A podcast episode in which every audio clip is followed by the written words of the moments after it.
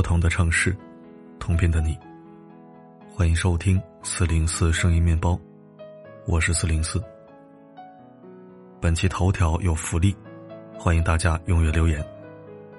我们今天聊聊为什么会有人被虐多年依然不离不弃。近日，杭州一件故意杀人案开庭了。毁三观的是，竟然是母亲杀死三个儿子。凶手孔某被判处无期徒刑，他心甘情愿接受这个结果。背后的故事曝光后，很多网友却大呼心疼。具体是怎么回事呢？原来孔某的丈夫出轨了，两人多次因此事争吵不休。患有抑郁症的孔某威胁丈夫：“信不信我带着儿子一起死在你面前？”丈夫不以为意。某天，情人发短信给孔某。嘲笑他是黄脸婆，让孔某大受刺激，便带着三个儿子一起烧炭自杀。丈夫回家后，发现一家四口全部昏迷，赶紧送往急救中心，最终三个儿子不幸身亡，孔某幸存。这是一个令人唏嘘的故事。有网友说，都是丈夫的错，要是他不出轨，妻子怎么可能产生自杀想法呢？但我觉得。问题更多出在妻子身上。丈夫出轨后，她有一百种方法自救：离婚分财产、找份好工作、心平气和沟通、养大儿子做靠山。但她选择了最坏的一种，通过毁掉自己、毁掉儿子，来报复丈夫和他的情人。不禁让人想问：这值得吗？宁愿烧炭自杀，也不离婚分手，如同掉进泥沼里的人。拼命往泥坑里钻，除了越陷越深、作茧自缚，并不能带来多大的生机，更别说拥有幸福了。杭州和事佬节目中，有这样一位女子，她想要挽回出轨伴侣的心，找节目组帮忙劝和。工作人员了解了前因后果，之后一致判断，这一对必须分手。女士于某丧偶单身。恰好罗某前妻也去世，他热烈追求于某，于某却不怎么来电。直到罗某告诉于某，自己丧偶，尚有八十岁老母要养，还欠了一屁股债。于某顿时好感倍增，觉得自己有了用武之地，有责任嫁给罗某，帮他收拾烂摊子。就这样，两人摆了婚宴，但罗某不愿和于某领证，他觉得他抠门，不肯给我用钱。罗某是很多人眼里的渣男，懒、穷、自私、家暴、语言暴力、家境困难、人品有问题。但这些于某都不在意，心甘情愿帮他赡养老母，挣钱还债。唯独一点不能忍受，罗某想搞一夫二妻。两人在一起十年，因为于某不够开明，罗某不想跟他过了。于某说：“哪怕他出轨。”只要肯回家，我都不在乎。节目组劝他：“大姐呀，这个男人不能要了。”于某哭着说：“我不分，他等下会心软的，他心里还是有我的。”最终两人达成分手约定，罗某大步流星的走了，于某却靠在墙上大哭：“和事佬劝和不劝分呢？怎么能分呢？”他宁愿遍体鳞伤，掏空家产。倒贴十年，甚至献出生命，都不愿意分手。如同张爱玲写的：“有一种痛叫舍不得，欲要拥有而又不能更进一步，欲要离开而又无法舍弃，左右不得，徘徊不得，只能观望，心痛无语，聆听心已分离。”这种死缠不休的状态，心理学家苏珊·福沃德用一个词来形容，叫做“执迷”。执迷者将所有感情倾注在伴侣身上，却不权衡对方是否值得付出。这不是钟情，而是一种病态的依恋关系。什么是好的依恋呢？我需要你，你也需要我，我们都能从关系中感到安全。这种依恋是比较健康的。不健康的依恋有很多种。依恋理论创始人鲍尔比认为。有一种倾注所有感情的依恋，会发生在母子之间、母女之间，也会发生在恋人之间。这种依恋，名为共生型依恋。共生型依恋者如同藤蔓，本身没有轴心，必须要缠绕一棵大树才能存活。这棵大树，小时候是母亲，成年后就变成伴侣。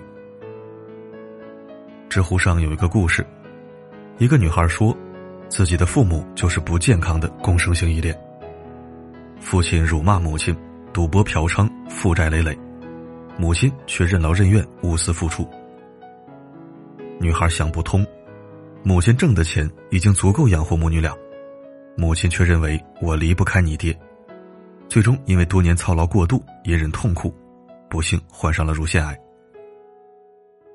明明离了婚，生活更好，可为什么就是离不了呢？其实每个共生者都有同样的心理，我必须和你在一起，否则我就会死。他们并非不愿离婚。而是每当脑子里出现分开的想法，就会被三个因素阻碍。一个是薄弱的自我意识，离了婚我去哪儿？离了婚我怎么办？他们想不出答案，便以为答案不存在。他们如同提线木偶，没有自我意识。结婚前凡事听父母的，结婚后凡事听老公的，一生都活在操控中，就无法想象。不被人操控的生活。第二个是不合理的信念。共生者对另一半抱有期待，认为他还是爱我的，并且从蛛丝马迹中提炼证据，比如他帮我买了瓶酱油。实际上，从这段关系陷入共生开始，爱情就在逐日消减。最终支撑这段关系的，是共生者期待付出能有回报。生活越是煎熬，越是误认为回报会特别大，因而难以抽身。第三个是缺乏社会支持系统。由于自我意识薄弱，共生者非常容易被外界声音左右。离了婚的女人掉价，离了婚的女人会很惨。这些话如同鬼影一般，牢牢捏住共生者的恐惧，迫使他们不敢脱离关系。共生者身边很少有人鼓励支持他们活出自己，更多人认为继续保持这段关系才是最好的，尤其是亲近的父母家人。这也是共生型依恋难以根除的主要原因。想要脱离共生型依恋，共生者需要反复告诉自己：“我不需要他，没有他我一样过得很好。”有时候道理都懂，做起来却很难。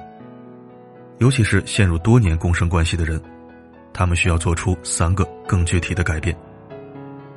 第一，停止全能自恋，学着换位思考他人的立场。心理学有一个术语“共生绞杀”，它形象的总结了共生关系的恶果——窒息。因为共生者离不开关系，不是因为对方很优秀，而是停留在全能自恋中，需要对方。完全符合自己的期待，他还是爱我的，他会回头的。共生者要求对方满足自己的期待，一旦不满足，就死活接受不了。因为共生者非常自恋，他走不出自己的世界，只知道自己需要什么，却不知道对方需要什么。他们无止境的付出，背后藏着操控对方的愿望，也让被共生的人感到窒息。共生者应该察觉到这一点，并且学着思考：他是否接受我的好？他是否真心实意为我着想？如果我是他，我会喜欢自己这种维系感情的方式吗？第二，放低婚姻期望，付出不一定会得到同等回报。关系中有一个谬论：付出一定会得到回报。这句话错就错在。颠倒了关系双方的立场。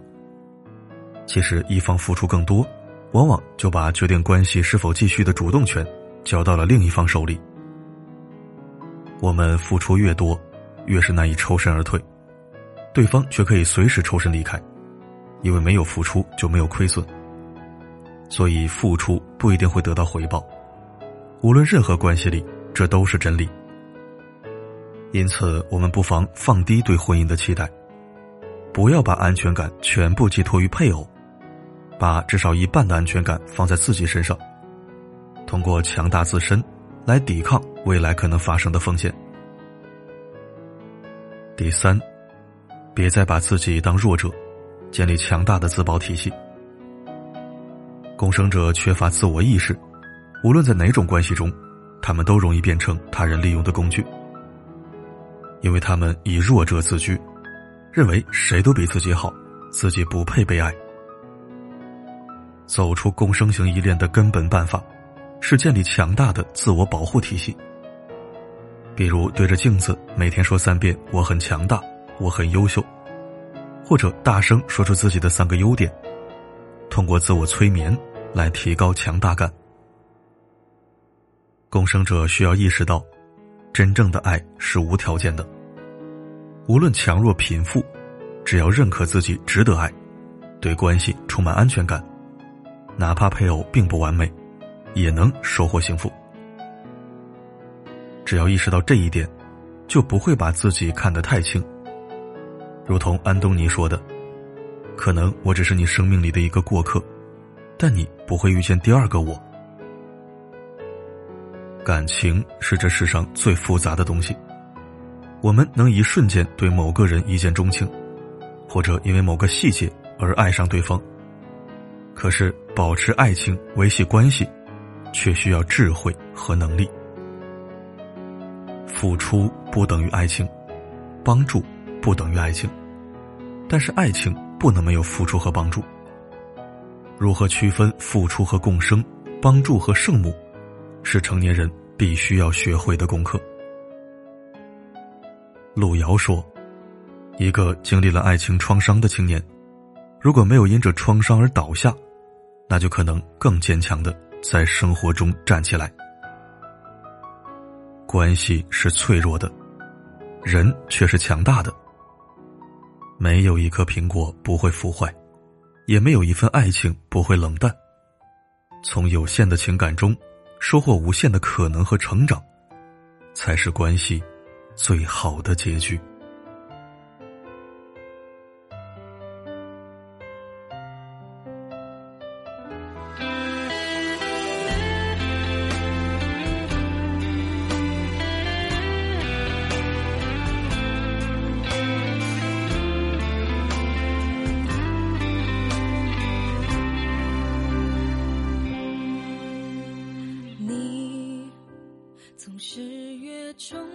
感谢收听。文中的案例，我在现实中都有耳闻目睹。印象最深刻的就是小时候的一个邻居，被老公打得浑身是伤，不管外人怎么劝分，他就是不离不弃，一心想着，他虽然打骂我，但是他赚钱不易，平时对我还是挺好的。我当时还小，只觉得这个女人与众不同，把你打个半死。什么叫平时还对你挺好的？你倒是分得清楚啊！后来我明白了，这种人是心里有缺陷的，看起来可恨，其实是可怜，或者说可怜之人必有可恨之处。总之，你对他们既无法理解，也无法憎恶，就挺无奈的。还有那种眼看着老公都要跟小三过上日子了，还幻想着自己好好表现。老公早晚会收心回家的，多多少少就有点斯德哥尔摩综合征，简直无可救药。对于本期文章，你有哪些看法呢？欢迎在留言板畅所欲言。好了，今天的分享就到这里，我是四零四，不管发生什么，我一直都在。